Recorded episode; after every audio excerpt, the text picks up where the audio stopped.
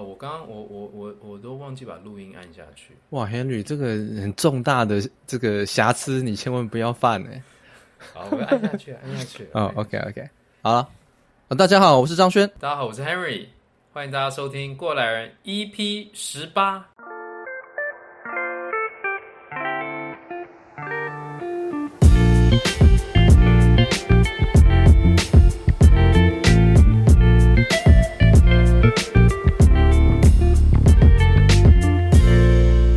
现在收听的是《过来人》Podcast，《过来人》呢是一个充满心灵鸡汤、传递正面能量、提倡人与人快乐互动的一个 Podcast。不是，不是，《过来人》是一个访问在世界各地工作的台湾人的 Podcast，介绍他们的专业与生活，同时也分享他们如何从台湾出发，落脚在世界各地的故事。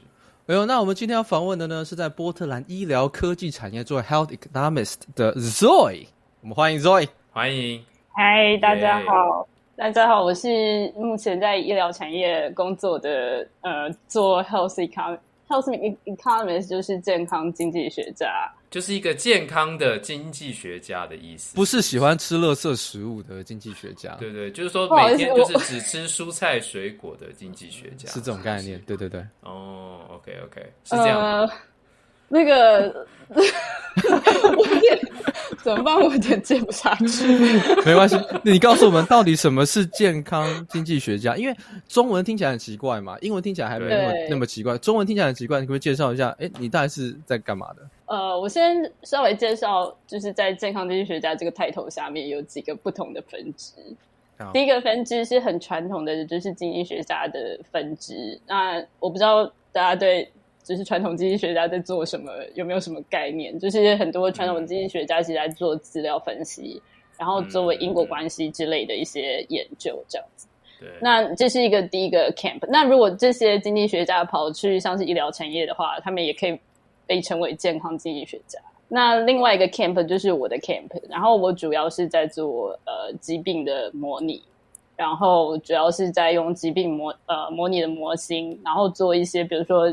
呃，成本效益分析就是，比如说医药，比如说 A 药跟 B 药两个比起来，哪一个是比较有呃成本效益，或者是呃某个医疗器材 A 跟医疗器材 B 比起来，哪一个比较有呃经济效益这样子。哇，通常我们的公司会想要用这些结果，然后去说服，就是美国像是 Medicare 或者是 Medicaid。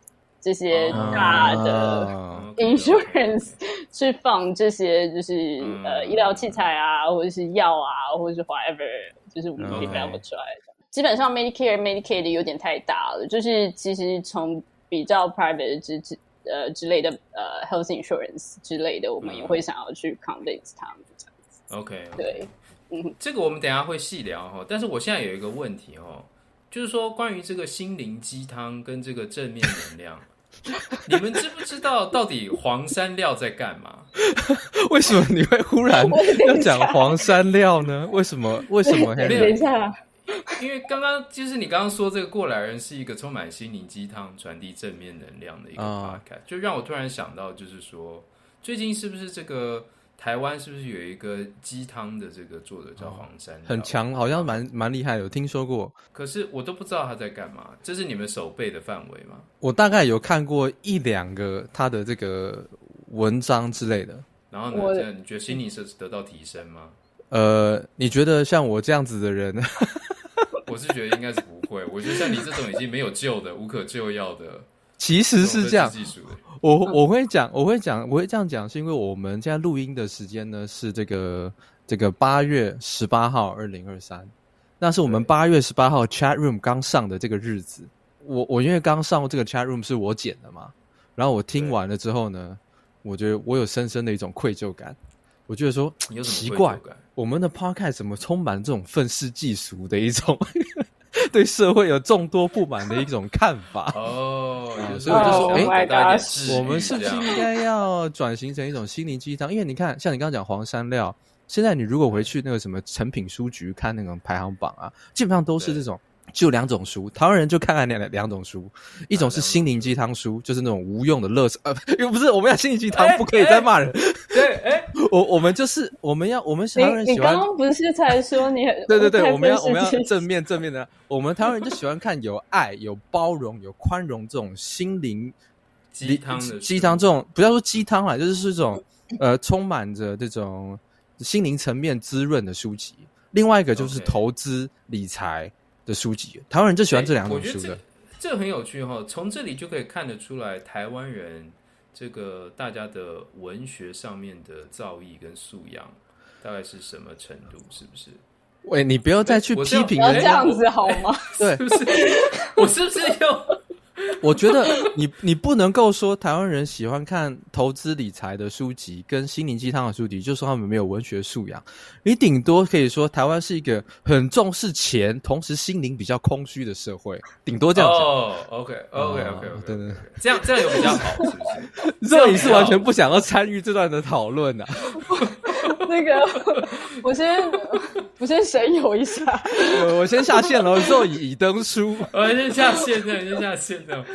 哦，我们我们不要去讲，好像我们刚讲了这么多，我们还是不断的在这个开地图。我们今天就不是不，我们不要我们那个 chat room 让留去 chat room 的，对对对，chat chat room 我跟你讲，不要搞混。我们今天就是因为我们就是你知道我们这么负面这么黑暗哦，所以我们今天才特别找来了。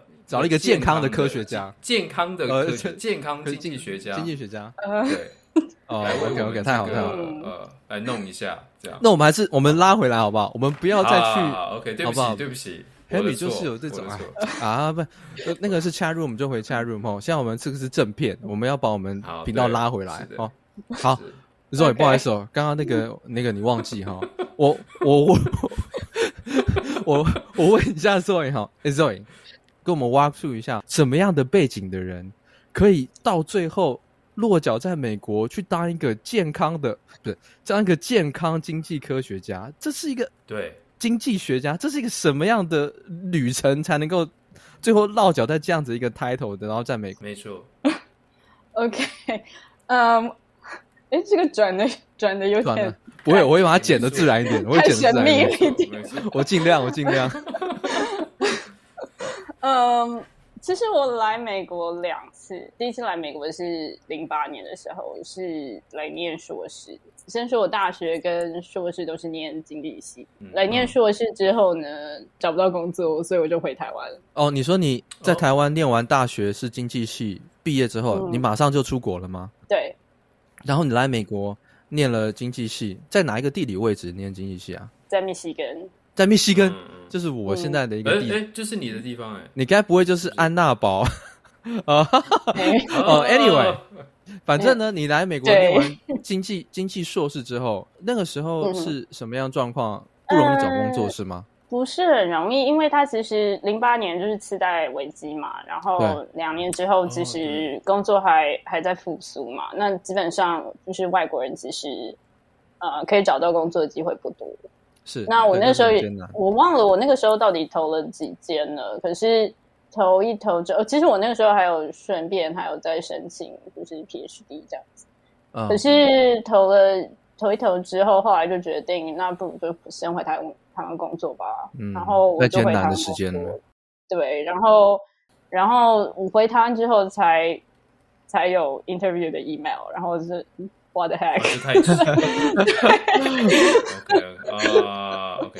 哎，可是哎、欸，我有点好奇，就是说，这个我大部分听到这个，比如说要找经济学家这样的工作，嗯、大部分好像都会要找 PhD 是吗？是不是？Yeah, exactly。经济学家比较难去做到这些工作。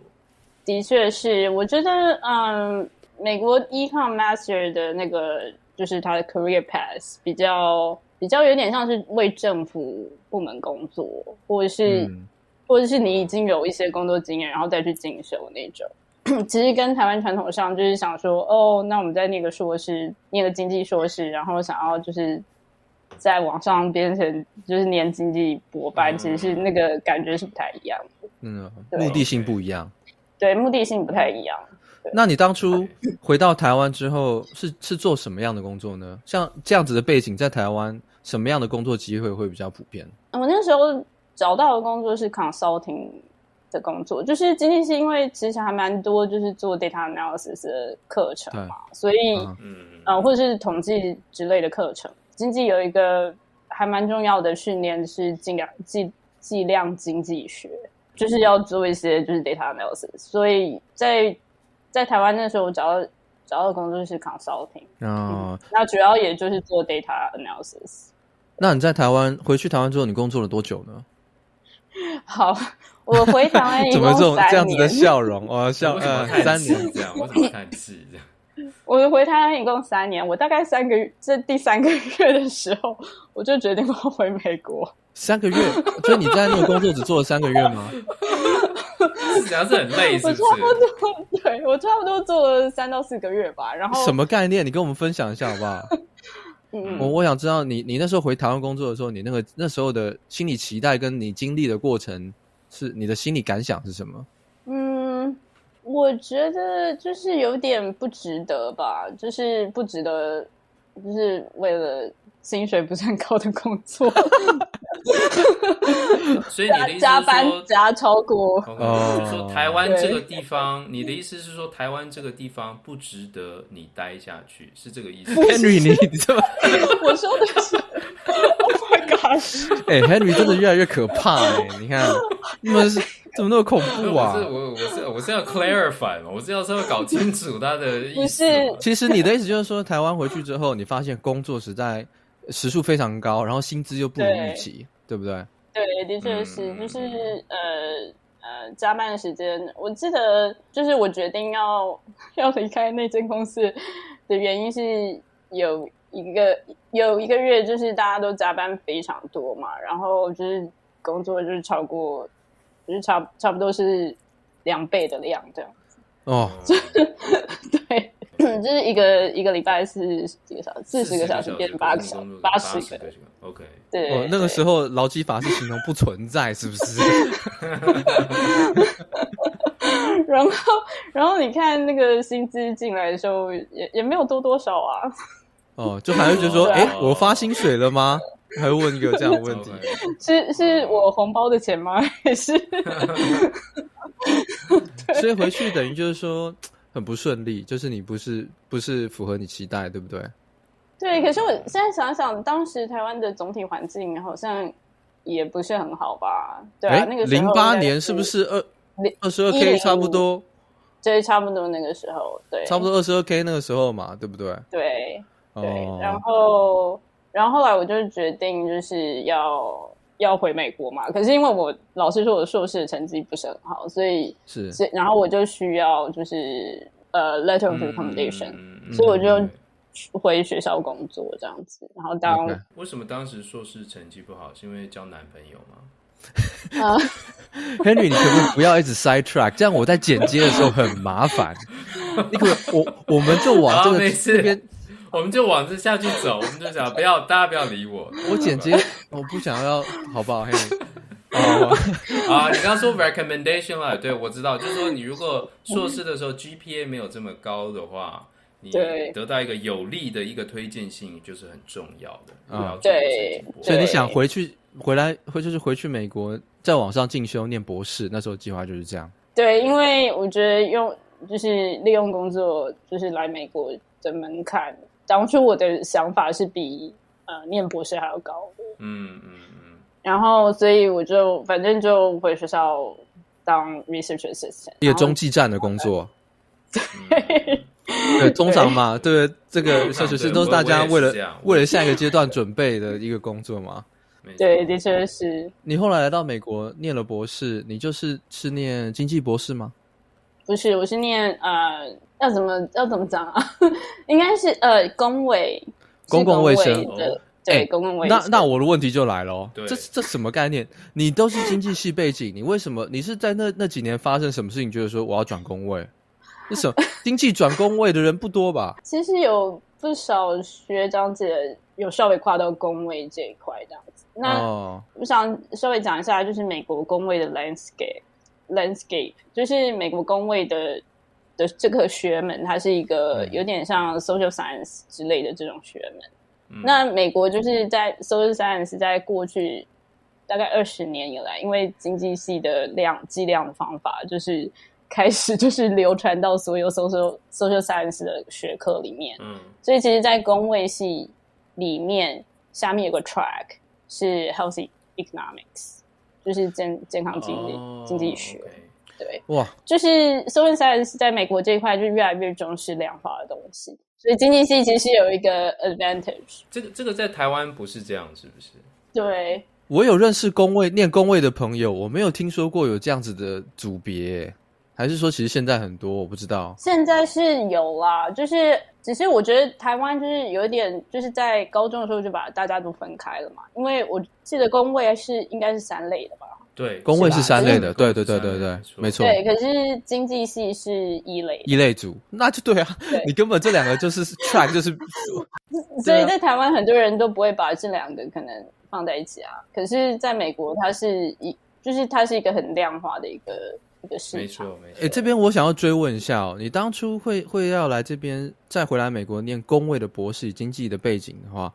你当初是真的有这，就是你你研究了之后对这个有认识，觉得说工位这个领域跟经济相关的背景，这样子的这种很适合我，是你要的，还是说我我问会问这个问题，就是说我想要说，如果现在假设一个经济系的一个同学，他大学毕业了，或是他硕士毕业了，听到你这段话，他可能会有很多问号啊，对不对？诶，嗯，他是这样子蹦出新滋味，那我是不是经济系可以去找一个东西来蹦一下？你当初是怎么思路去想到说？找到这样子新的一条路哈，呃，这是一个很好的问题。我觉得这样拉回就是我硕士的一个经历，就是我硕士的时候就是曾经修过工卫系的课，嗯，然后才知道哦，就是原来就是工卫系的人有在做用用经济的方法去分析工位的课题，这样。再来就是那个时候就发现，就是很多就是毕业的时候要找工作的时候，就是。就是工会系的朋友们都比较容易找到工作，比较有搞头。对、欸，各位如果是考大学的朋友们，你一定很 surprise，就说：“妈，工会系比经济系好找工作，我有没有听错？”哦呀，找大学高中生们蠢就蠢在这个时候吧，不要听学校在那边排名，跟你讲找工作是另一个世界。傻傻的。美国的玩法跟台湾差很多。大家说听人家觉得上经济系觉得很屌哎、欸，觉得是很高大上的科系哎、欸，上工位的都觉得说都会被人家开玩笑、欸。以前联谊的时候，工位系可能都不吃香哎、欸。哎、嗯欸，我我我从来都不会是说不尊敬工位系的人。我不知道原来张轩你是这样的想法。我 我跟你讲，我跟你讲一个故事，一个好笑的故事，一个好笑的故事。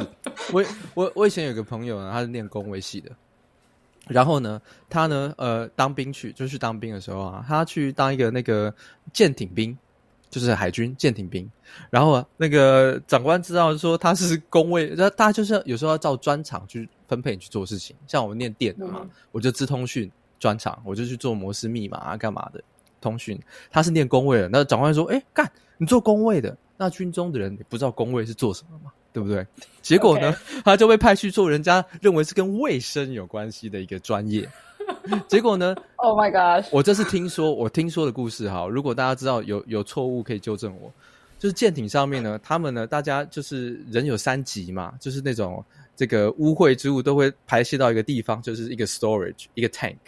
然后那是 tank，因为它舰就传出去了之后呢，就没有办法一直清洗，对不对？就那 tank 就一直累积、累积、累积、累积、累积。哦，然后最后冲刷之后呢，它那个边边呐，那个 tank 的边边就很大，哇这，这很大，都会卡住一些，你知道，就是我们的人的这种你知道排泄物，就卡在那边变硬的，他就被负责派去穿化学服装进去，然后 进去那个闸门，然后进去关起来，然后他就负责叫洗刷。哦，这是分享一个我朋友工位系去当兵的一个趣事。好，好吧，我我也分享一下，就是 就是 COVID 的时候呢，其实就是大家就是你知道，在美国就是要真的就是呃分析 COVID 的现在的要怎么讲 prevalence，就是它现在流行率传呃有多高，其实是一件非常困难的事情。因为美国人不喜欢去去被检测嘛，因为每个人都要 privacy，对，对，对，对，所以就是工位学家们、流行病学家们发明了一个方法，就是他们跑去就是 拆检粪便，哇，然后去去看里面的病毒量有多少，然后去哦去回推。对，去回推是吗？哇，那张轩，你以前这个朋友有搞头哎，有搞头哦。以前这个朋友有搞头，他就可以去，就是这种事情插出来说，包包长官，是我他妈超有经验。我在军中一年，我考赛考了一年。你要考的，我跟你讲，硬掉了我都可以处理。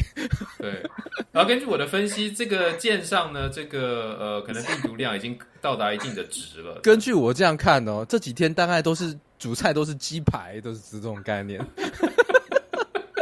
哎、欸，好了，我们不要，我们刚刚原本在聊什么啊？哦，对对对对，就是那个经济跟工位蹦出新滋味，这样对对对对。Okay. 所以你就看到了这个机会，就是他们专业结合之后的一个新领域，等于是这样。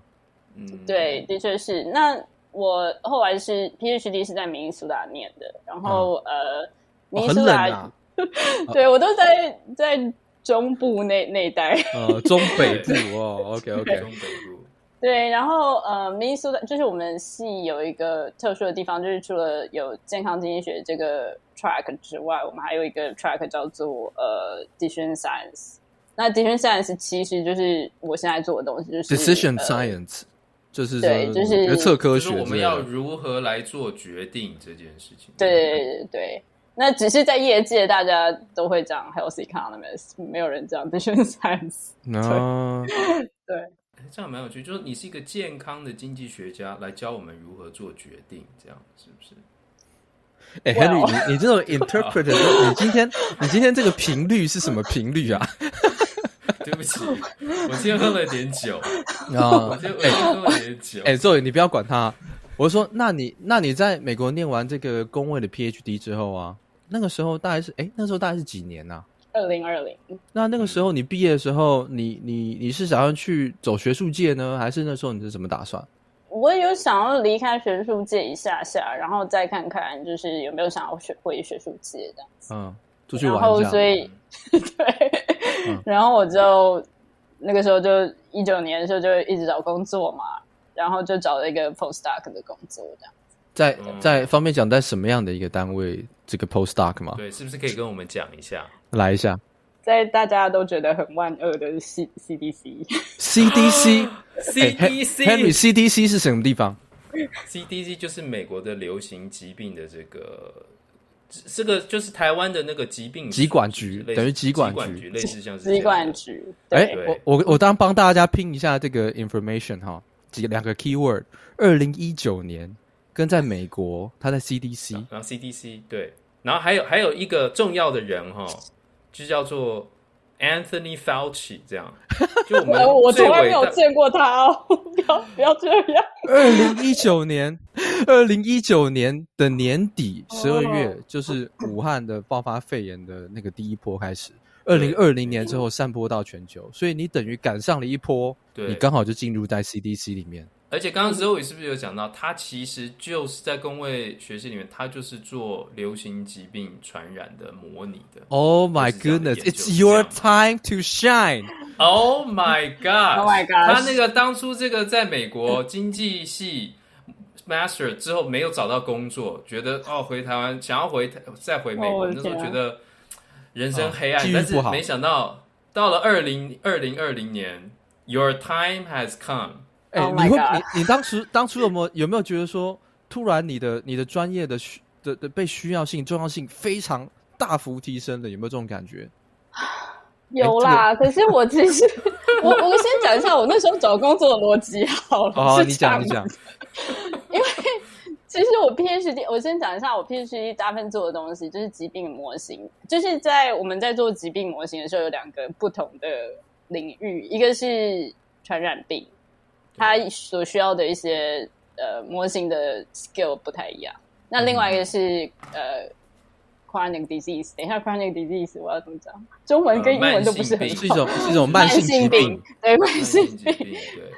对，对，就是一个是传染病，呃，一个是慢性病。那我 PhD 的时候时候，大部分的时候都是都是在做传染病的模型，就是 HIV 啊，呃，性传染病啊。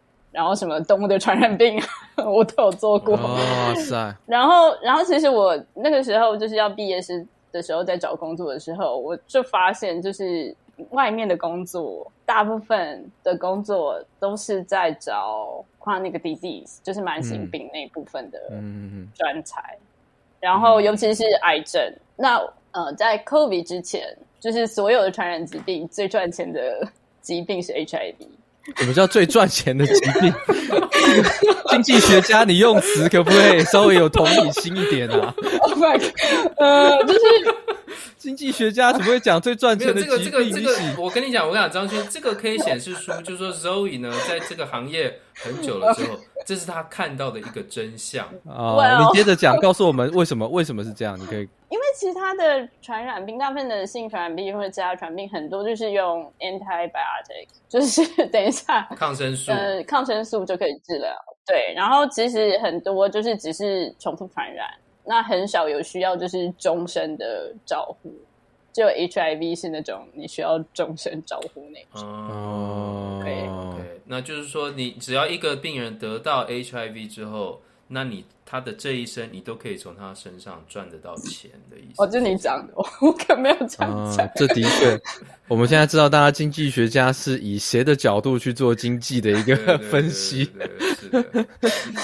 哎、欸，那那我我你刚刚讲这两个，所以等一下，跟跟 CDC 的关联在哪呢、呃、？OK，所以呢，我那时候就是。二零一九到二零年的时候，在找工作的时候，我就很担心我找不到工作嘛，因为唯一可以找到工作就是 HIV，很多就是会做 HIV 的药厂，我那个时候还不是很有兴趣。那会比较会做 HIV 的东西，一来就是 NGO，再来就是像是 Gates Foundation 那种那种地方，哦，就是基金会那种研究单位。对，那我就很担心找不到工作，所以我就想说，那我来试试看，就是。慢性病的东西吧，所以我那时候有找癌症之类的疾病模拟的工作。所以我后来在 CDC 的时候，其实一开始是先在癌症中心，然后后来才转到 COVID。然后我在癌症大概做了差不多，我想一下，十八个月，然后在 COVID 做了大概六个月这样子。你你当初为什么会转到 COVID？、嗯、是因为当初所有人的人力都要 shift 过去，还是他们知道说，哎？Zoe 好像有聊哦，他这个背景，你赶快把他调去做那个是什么概念？No, 不是，呃，不是的，就 是那是什么概念？因为其实就在 CDC 的那个 postdoc 的那个 position，其实是我们要自己想办法找接下来那个年份的工作。就是如果两年结束之后，你要接下来自己想办法找你接下来是不是可以在 CDC 待的工作。那我知道那个时候。就是我快要结束的时候，大概大概十二个月的时候，我的 supervisor 就跟我讲说，癌症那边没有缺，嗯、所以我就赶快先赶快去找我下一份，哦、下一份工作，然后。COVID 那时候很急需人嘛，所以他就跟我癌症那边的老板 negotiate，就是让我早点过去。哇，所以你这个事情发生的时候，你换到比别的组的时候，COVID 其实已经爆发了，在美国。对，其实我在癌症的时候也有在稍微做一些 COVID 的东西，只是不是很直接，是后来转到 COVID 的组的时候，才就是大部分的 project 都是 COVID 的东西。哎、嗯欸，我觉得这个很有趣，这个我觉得来了，我觉得我觉得高潮要来了，对，没错。COVID，我相信 Henry 也有很多好奇的事情。在那段时间，如果你在 CDC，我们真的要把你问到爆。对，Oh my gosh，没错，这个真的很有趣。就是说，所以说，那我我的理解是这样，就是说，那你们就是做 COVID 相关的研究，那是不是 CDC 上层的人就会用你们的研究，然后来做决策，是这样吗？哎，这个。你你的部分是不是只只有只有在管说对于经济方面提出你的意见？可是在于什么怎么样停就是阻断传染啊什么那些不关你的事嘛，对不对？也是只跟经济有关。他就是研究传染的那个模型，他就是研究就是说传染病是如何扩散，它扩散是吗？速率是多快？哎，Zoe，你是这样，你你告诉我们是不是这样？哎，你这不是在你不是在被质询哦，你是在 你不用那么紧张。我们很好奇耶，哦哇，就是其实其实，在 CDC，我先稍微讲一下，那第一个在 CDC 做的工作啊，其实不，我觉得 CDC 在 resource allocation 这一方面并不是做得很好。所以这个你讲是什么意思？就是他不见得你可以找到的工作，不见得是 match 你你的 expertise。嗯哼。那我那时候大部分就是，比如说，不管是在癌症或者在咦，等一下，哎，张轩不见了。哦哦。OK。刚刚是到哪里？我们刚刚哦，我还记得，我刚刚说我们要把你问爆，然后我整个 哦，OK，OK。我先稍微解释一下，就是呃，我在 CDC 其实大部分工作就是。疾病模拟的工作只有做大概百分之二十的时间吧，就是而且疾病模拟的部分是在做癌症的部分，那其他剩下的时间都是在做 data analysis。还有我不知道你们知不知道 survey data analysis，因为 CDC 最长的地方就是他们有很大型的全国的资料库这样子，嗯，所以大部分时间都在 都在分析那些资料这样子。那我可以感觉到，就是周瑜接下来可能要讲一些有一点点恐怖的事情，因为他现在一直在说，我我没有太多的关系，我没有花太多的时间，好像有点那种此地无银三百两的一种感觉。他我觉得那个次元的那个切割刀已经就是拿出来了，这样。嘿，对，的确是。我没有太多的这个啊，好，那你也不在 CDC 了嘛？啊，你讲一讲，你继续讲，你继续讲。那其实，在 CDC 之前，我还有另外一个经验，是在呃 Minnesota Department of Health 帮忙做，就是真的做他们的 simulation model。然后的确是有在，比如说 simulate 他们的，就是模拟他们就是 COVID 的疾病的传染，还有哪一个政策比较好。所以那一段我可以讲比较多政策分析。那在 CDC，CDC 很好，我不知道，就是很多都是 资料分析。你 那时候在 CDC 工作的时候，就是转到 COVID 那边的时候啊。嗯，我有个问题哦，大家可能在台湾的朋友们可能感受没那么深，因为台湾的朋友毕竟对于 COVID 的这种冲击不像美国那么 dramatic。对，当初当初在美美国爆发的时候，简直是我觉得从零冲到百分之一百，一瞬间整个整个社会停摆。在台湾当初我们在停摆的时候，台湾还锁得很好。我印象很深刻，台湾的就是过着一般人的日子，戴着口罩。但是那时候纽约街上已经尸体摆到没地方摆。我我真的心里就有一个问题，就是说，连美国这样子的地方都会这么猝不及防的觉得说，好像很惊讶，为什么会这样？但我就很好奇，说 CDC 就是那些业内的人，他们也跟我们一般人不是，我们也不知道他们到底在干嘛，就说当初。当这个结果出现了，就是这个事情一爆发，然后开始那么严重后果，他们也跟我们一样惊讶吗？还是他们说 “I knew this is gonna happen”？我想问的是这个问题。呃，这是个好问题吗？这是一个好问题。老师，我不是说他可能他们做了很多事，但是 可能不够，或者说他们不知道做到那个程度。我想要知道说，专业人士在美国这么高度专业的地方，他们是不是跟我们平民百姓一样？那么惊讶，说这个东西居然可怕到超乎我们想象。我觉得有两个地方，就是第一个地方是专业人士其实一开始对疾病传染传染力还不是非常的了解，但但是当我们知道在疾病传染力其实还蛮高之后，很明显就是在美国的状况不会好到哪里去这样。所以当当这时候这个结论得出来的时候，就已经 too late，是这样吗？呃，因为我知道，我知道，在一个所有专业机构，我们必我们要 come up 一个 conclusion 的时候，都需要研究资料，然后要分析，然后要我们要讨论，然后大家 agree to something，这需要流程，需要过程，需要时间。嗯、I get it，我也很明白为什么在一个很大的体系里面，这个流程跑完之后，it's too late。我想要知道说，是不是真的是 too late？、嗯、就是说，我我们用正常的快速的速度去执行，但是仍然没有办法在及时得出一个正确的结论，然后提早有一个 countermeasure，是这是这种情形吗？还是说我们都知道，但是 for some reason we didn't do enough？呃，我觉得。哦，这只是我个人的。哦，快点快点告诉我，小心对，你讲你讲，所以好像在被质询一样，我真的很想知道。我这只是我个人的意见哦，哦不代表全体。听说了，听说你听说了，听说对，是的，你对。呃，我觉得是美国 structure 的问题啊，就是真的要做到像台湾管的管成这么好，是根本上是不可能。嗯，对。那那我觉得在 CDC 工作的一个感想是，就是联邦政府的确是联邦政府听起来很大，可是它其实它有法令限制，就是它可以管到哪。嗯，所以当这个法令自治的比较。对，尤其是当地方地方自治权跟联邦政府有有冲突的时候，其实很多时候联邦政府的，尤其是像 CDC 这样子的 agency，它其实只是一个辅助的角色，它其实并不是立法的角色的时候，它没有办法直接 force 地方政府去做某些事情。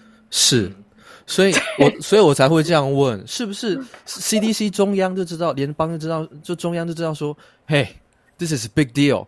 这是这不是开玩笑，然后赶快 inform 地方政府，可地方政府不当一回事，所以是变成这样，还是说 CDC 也慢半拍？我我想知道说，慢半拍，所以其实两两个都是实实话。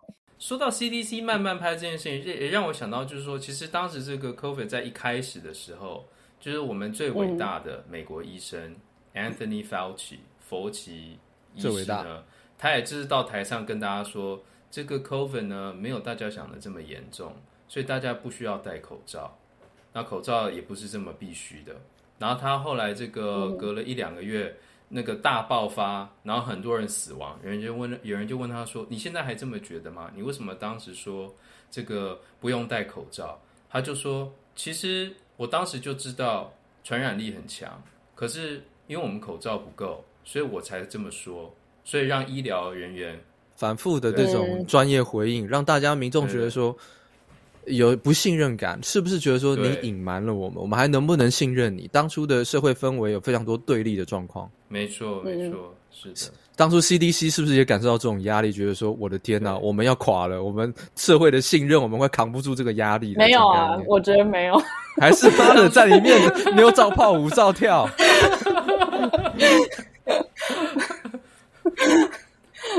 有有时间的人才会跑去 COVID，没有时间的人就就照样，你知道？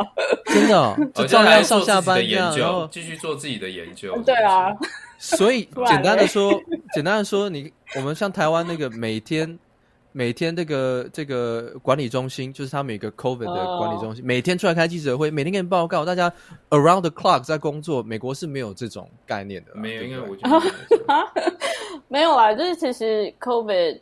就是真的有去 COVID 应变小组的人，其实是真的蛮忙的。对，嗯、那那如果没有去的话，当然就是按照你平常工作的生活这样子。哦、意思是说，那些去的，好，没有，没有，我去的时候已经 COVID 没有没有那么严重了。哦，是吗？哦，已经后后面了，是不是？已经后段了。对，哦、对啊，那欸、那哎。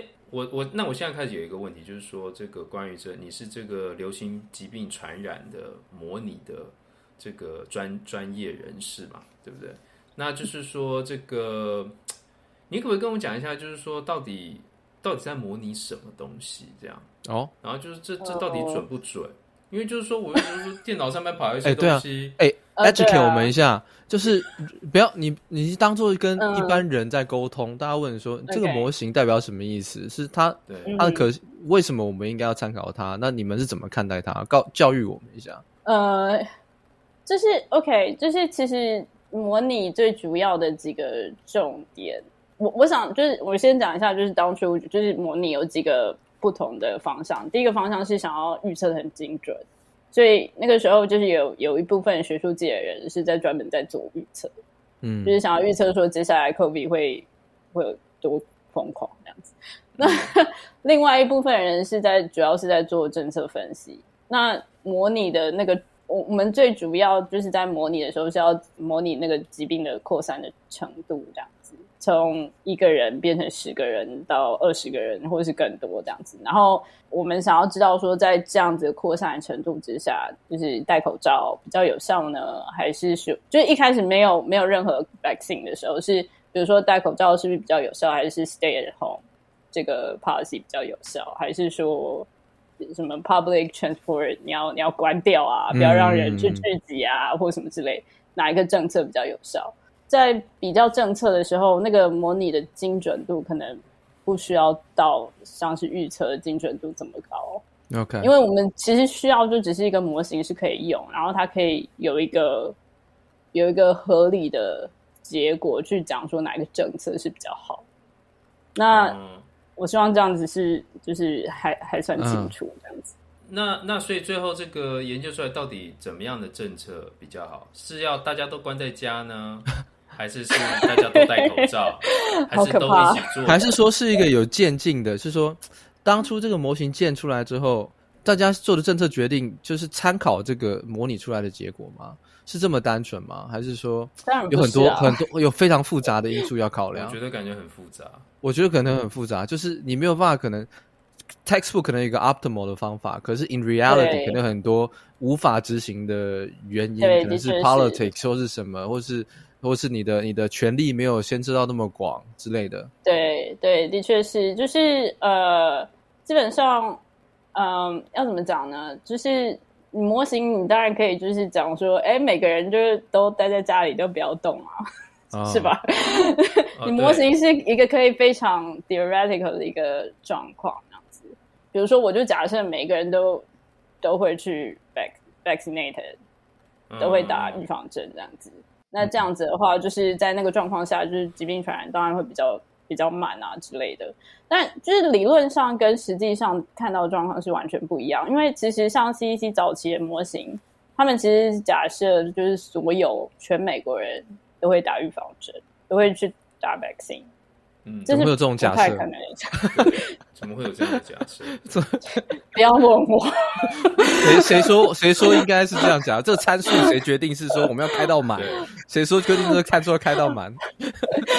不要问我。就是、哦、对那这样的话，CDC 的这些模型到底有没有准过啊？我不是，我是说应该这样讲，应该说。我们如果现在，因为你做完这参考用的啦，我们现在事后了嘛，对不对？我们事后了之后回头看那些模型，在当初对我们而言的意义是什么？回头看的话，会不会说哦，它的确很有帮助，因为 A、B、C、D，或是回头看，我们发现说，嗯、哇，我们那时候当初这样做的方式，让它参考价值并不高，是一个有没有得出什么结论？我我我我可不可以猜测？我可不可以猜测？你猜一下，OK。我觉得应该都不准，对我觉得那些所有的模型应该都不准，但是他们对于当时人的意义是，政治人物可以拿这些模型来说推行这个政策的一个依据，是不是这样？对，是的，很棒，很棒，很棒，很棒，很棒。那我我我就想问这个问题哈，那 OK，oh 这这我们了解啦。In reality，因为很多东西会被。不可抗因素给主导，有时候，嗯，科学的结果并没有办法如，就是完全的，就是科学研究那么那么科那么那么单纯。那事后了，我们回头看，发现说，哎、嗯，干，当时我们这些 measure 根本就得不出我们应该要想要得到一个 reliable 结果，让政策去参考的话，已经事后了。嗯，有没有现在回去检讨说，哎？我们下次再碰到极端情形，他妈不能再这样搞了。我们一定要让我们的 modeling 有他妈有用，有没有这种这种你知道 lessons learned 就觉得说，你们他妈那些外行不要再有意见，让我们专业的去用合情合理的参数去做模拟。你不要再因为什么什么百分之百打疫苗什么三小，有没有这种检讨？呃，因为做 modeling 的人当初一定很多抱怨嘛，他一定会说。他如果他专业的就是说，哎干，你这是百分之百打疫苗的人，模拟这有三小路用，他可能会有这种想法嘛？或者说，你是不是应该多用一些不同的这种？那那现在已经事后了，有没有回去看说，哎、嗯，我们要改进，我们要让这个科学有意义，有没有这种看法？其实，其实我觉得后期 CDC 就是很多的看法是说，就是那个时候各个部会就是沟通的程度不够高，这样子。就是比如说 modeling 的人就自己。闭门造车做一个 model，真的是这样吗？然后他们可能就是问一下，哎、欸，那个 FDA 那个那个 vac vaccine 的那个效果有多好？然后 FDA 给了他一个很漂亮的，给给他一个，再把他。换句话说，哦，然后然后然后，可是可是就是大家对 vaccine 的那个那个接受程度有多高，就是我很难预测。当初没有没有考虑到说，比如说 behavior science 这这一方面的看法，嗯、或者是 social science 这一方面的看法，或者是更多，就比如说，当你还有就是不同的人种啊，然后不同地域啊，嗯、不同的工作情形呃情况啊之下，会有什么样的差异？这样子。OK。对，可是就算你放了这么多不同的变数进去，或者 factor 进去，你还是不见得会预测的这么准。没错，哎、欸，我我我发现我跟 Henry 都有很多话想讲，因为 OK 很明显的，我们三个人都是做模会做模拟的人，但是我们是不同领域的人啊。哦、但是对于模拟 modeling，我们应该有很类似的概念，所以我们才会有那么多 听众会觉得说，干模拟就是什么什么 model，你问那么多问题干嘛？因为这个他妈真的很重要。对，因为模拟是一个很困难，然后、嗯、呃呃，脑力需求跟科技要求极高的一个领域。如果付出那么多资源，到最后它的结果却没有参考价值的话，那会很让很 frustrate。所以在模拟的时候，大家都会在讨论说，很多说这个这个假设合不合理，这参数合不合理，要不要加入什么参考什么什么，为了让这个东西有价值。那。嗯当初如果没有这个这个模拟不成立的，我我只在乎我不在乎当初为什么会有那么多那么 way off 的结果，嗯，因为可能太 extreme 了，时间太短了等等，嗯，但是事后有没有人去检讨这种概念？我觉得是有一些就是反思的声音啦，可是下一次到底会怎么做？张轩。人都是一样的，人我知道，哎呦，我问的时候我已经知道是这样，但是我还是得问嘛。没有，我跟你讲，而且你刚刚讲，对不起，我我可不可以分享一个小故事？就是说，你刚刚讲到这个 model 哈，model 其实很多，我们希望它越来越准，然后我们都希望就是它有参考的价值，对不对？那我们都是做 modeling，那我觉得可以提提供一个小故事来给大家参考一下啊，来来来，就是说这个这个，你们不知道大家最近知不知道这个南韩？前一阵子很有名，他们这个发表说呢，他们测出这个高温的常温下的常温常温。那个材料叫做 LK 九九，然后这个他们就是说啊，测出说超导体多棒多棒，常温超导体，然后马上要改变我们下一个世代，我们的所有的电器产品等等的，能源危机没有啦，各位恭喜，没错没错，真的。Promise 很多，但后来这个很多人就是都说 OK，那我们可能再等一两个礼拜，等世界上面其他的 group 呢，他们也 reproduce，就是重新的重复出这样的这个结果的时候呢，我们就可以有更高的这个信心说这大概是真的。后来这个呃，我就看到新闻上面呢有一个新美国新闻报道说，美国国家实验室证实 LK 九九有常温超导。然后我就点进去看，它是美国国家实验室这个 Lawrence Berkeley Lab 在伯克兰那边的国家实验室，他们用超级电脑去模拟 LK 九九的这个那种电子，反正就是一些算一些量子力学等等的。然后他们预测说，哦，有可能可以有常温超导。那就是因为这个结果呢，所以这个新闻就说，哦，已经被证实了，不得了，就是有常温超导，不得了，不得了，我告诉你。但是我告诉你，uh. 在接下来几个礼拜之后呢，真正的实验学家呢，真的把它做出来去测，发现没有常温超导。好，那我告诉你，怎么可能会这样？我告诉你，我告诉你，发生了什么事？那个时候我看到那个模拟的结果的时候，我就知道，就是说这个 this means nothing，this means nothing。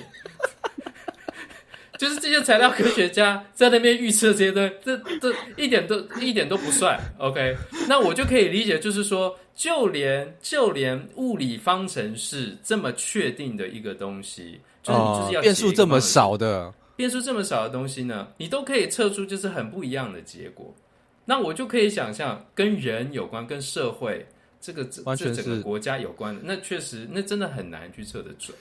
哎，干你妈！我这就是要坐实了，Henry。我们今天八月十八号上了 chatroom 干掉那个 理论，你你弄完之后就说我们很屌的这种，你没有去实做，你根本都是假赛嘛，对不对？没有压力，没有 accountability，没有对不对？哎，所以都都觉得说，所以你要不要帮我们一下？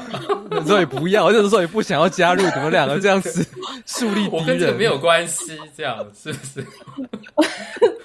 我是我不知道，我是觉得就是 CDC 很多时候在 COVID 弄出来的 publication 要怎么讲，就是学术界的 publication 嘛，所以。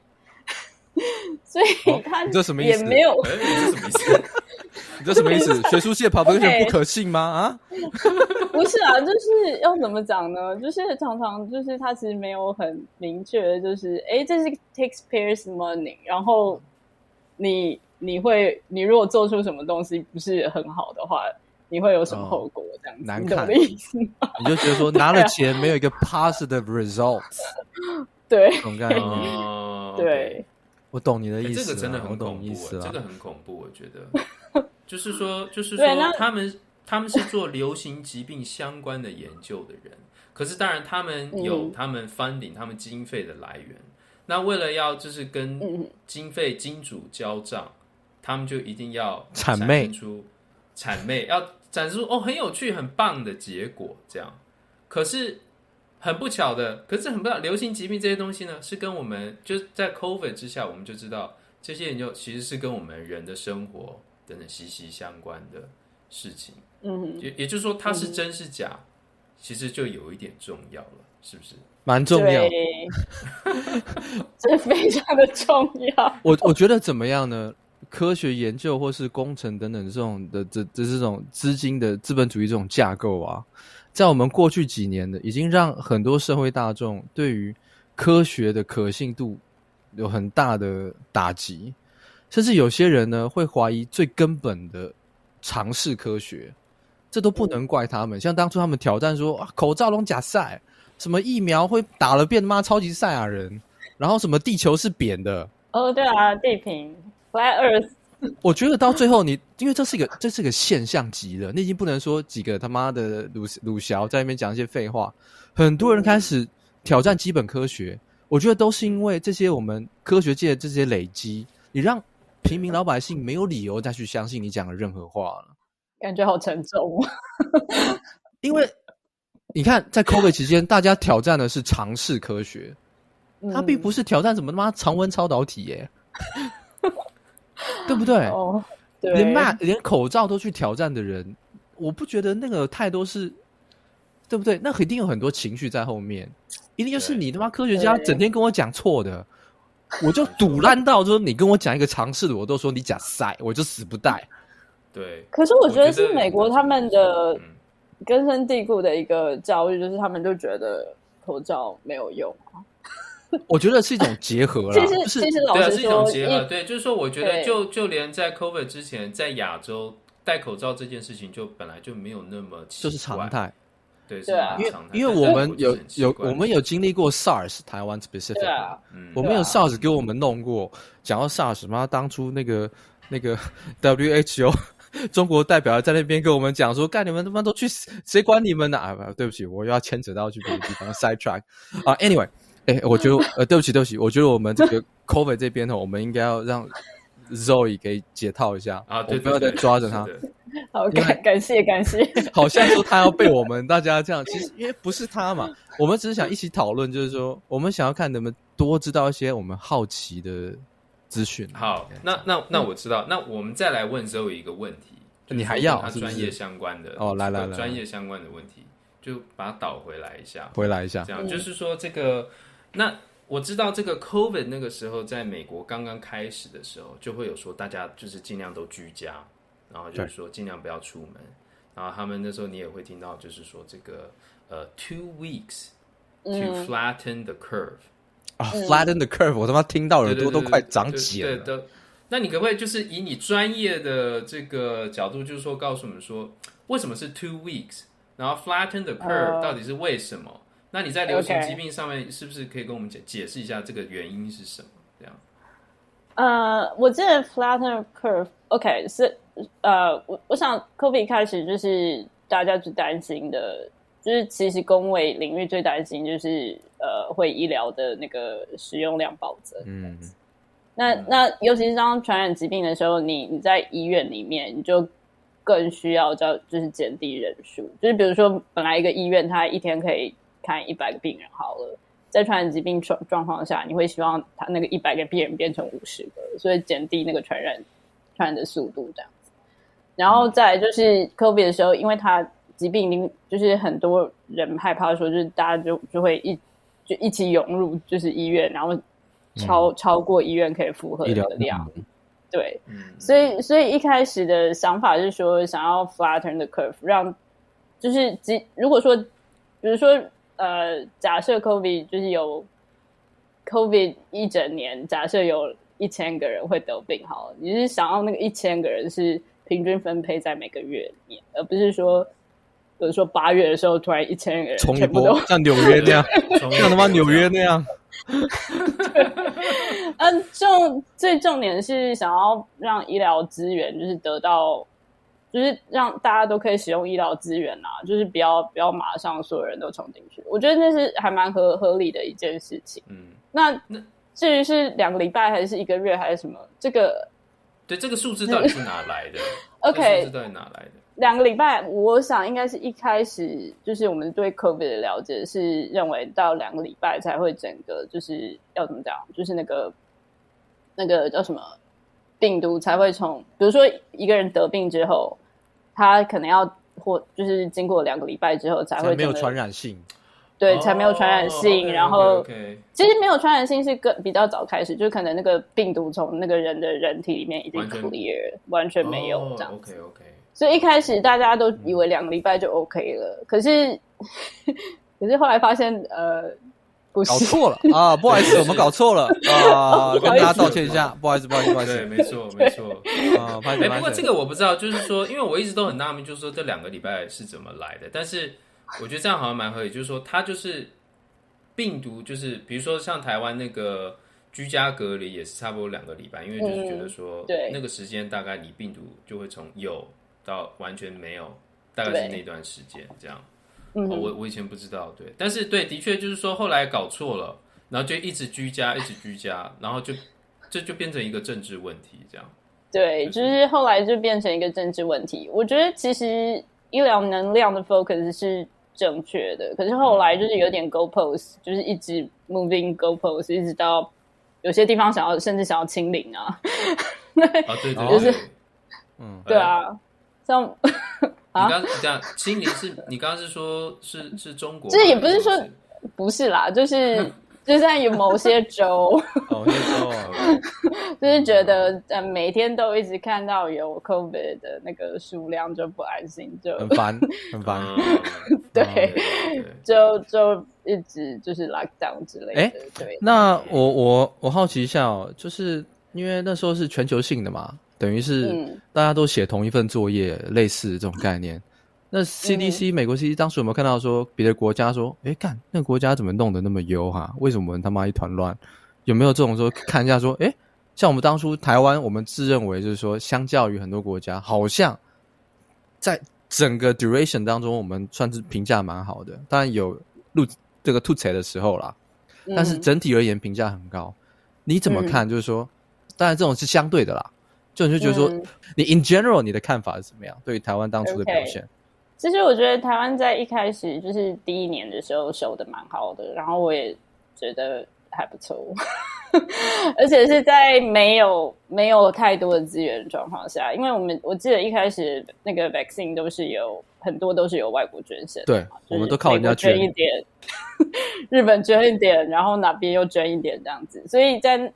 呃，要怎么讲？疫苗不够用的时候，我觉得台湾那个做法其实已经是在就是极少的资源下极大化最大，就是有最最大的那个效用。可是我觉得后面的话，就是我觉得台湾有点管得太严了。哦，你觉得你觉得适得其反了，是这样吗？有一点适得其反。但管得太严的 后果是，你的意思就是说，可能反而去影响了经济层面的意思。就没有，呃、就只只考虑疾病的，是没有考虑到别的层面，是这个意思吗？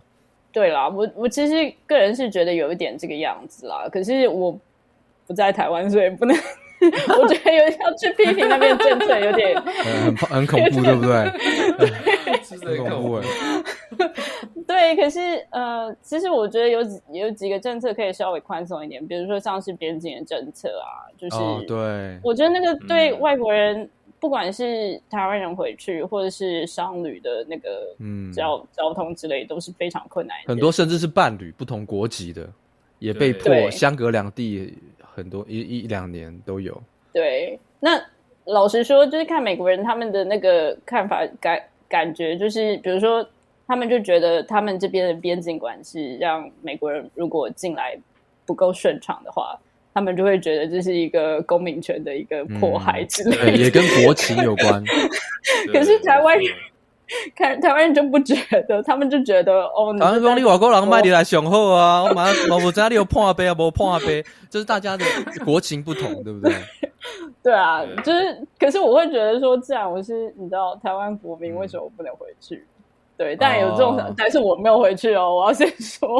哦，是是是，当初对当初其实那个那个问题是，可以回去啦，是说回去的话，你就一定要隔离。对啊，两个礼拜哦，到三个礼拜吧，因为前两个礼拜是住旅馆嘛，住饭店，然后第三个礼拜还要什么自主自主自主隔离。对对，我当初是有经历过这样子，我当初有经历过两周隔离，但是但是我们回头看，讲坦白话啦。那么极端的事件哈，就像那个妈的、嗯、The Zombie Apocalypse，没有人有，不会有人有 perfect solution，对不对？嗯、只能就是说、嗯、你他妈这个运气好，或者说有几个人脑子够灵灵活，就是干了一些几件对事，在 the right timing，然后可能不错不错，换一个平行时空，嗯、也许你也搞砸了，maybe。嗯嗯嗯。其实 COVID 对我的影响很大，对我的人生，对人生这次世界的看法影响很大。我第一次有这种。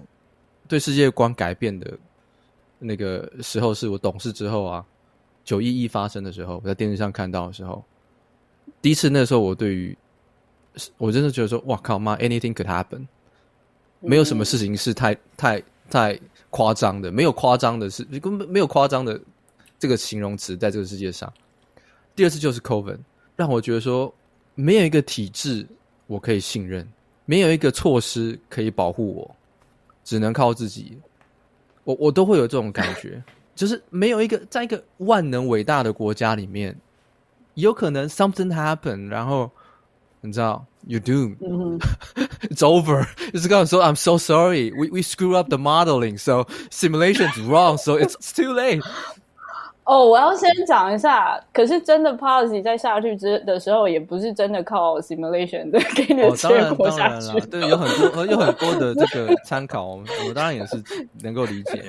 就是说，在让我觉得科技很发达，现在还是让我觉得说我们很渺小。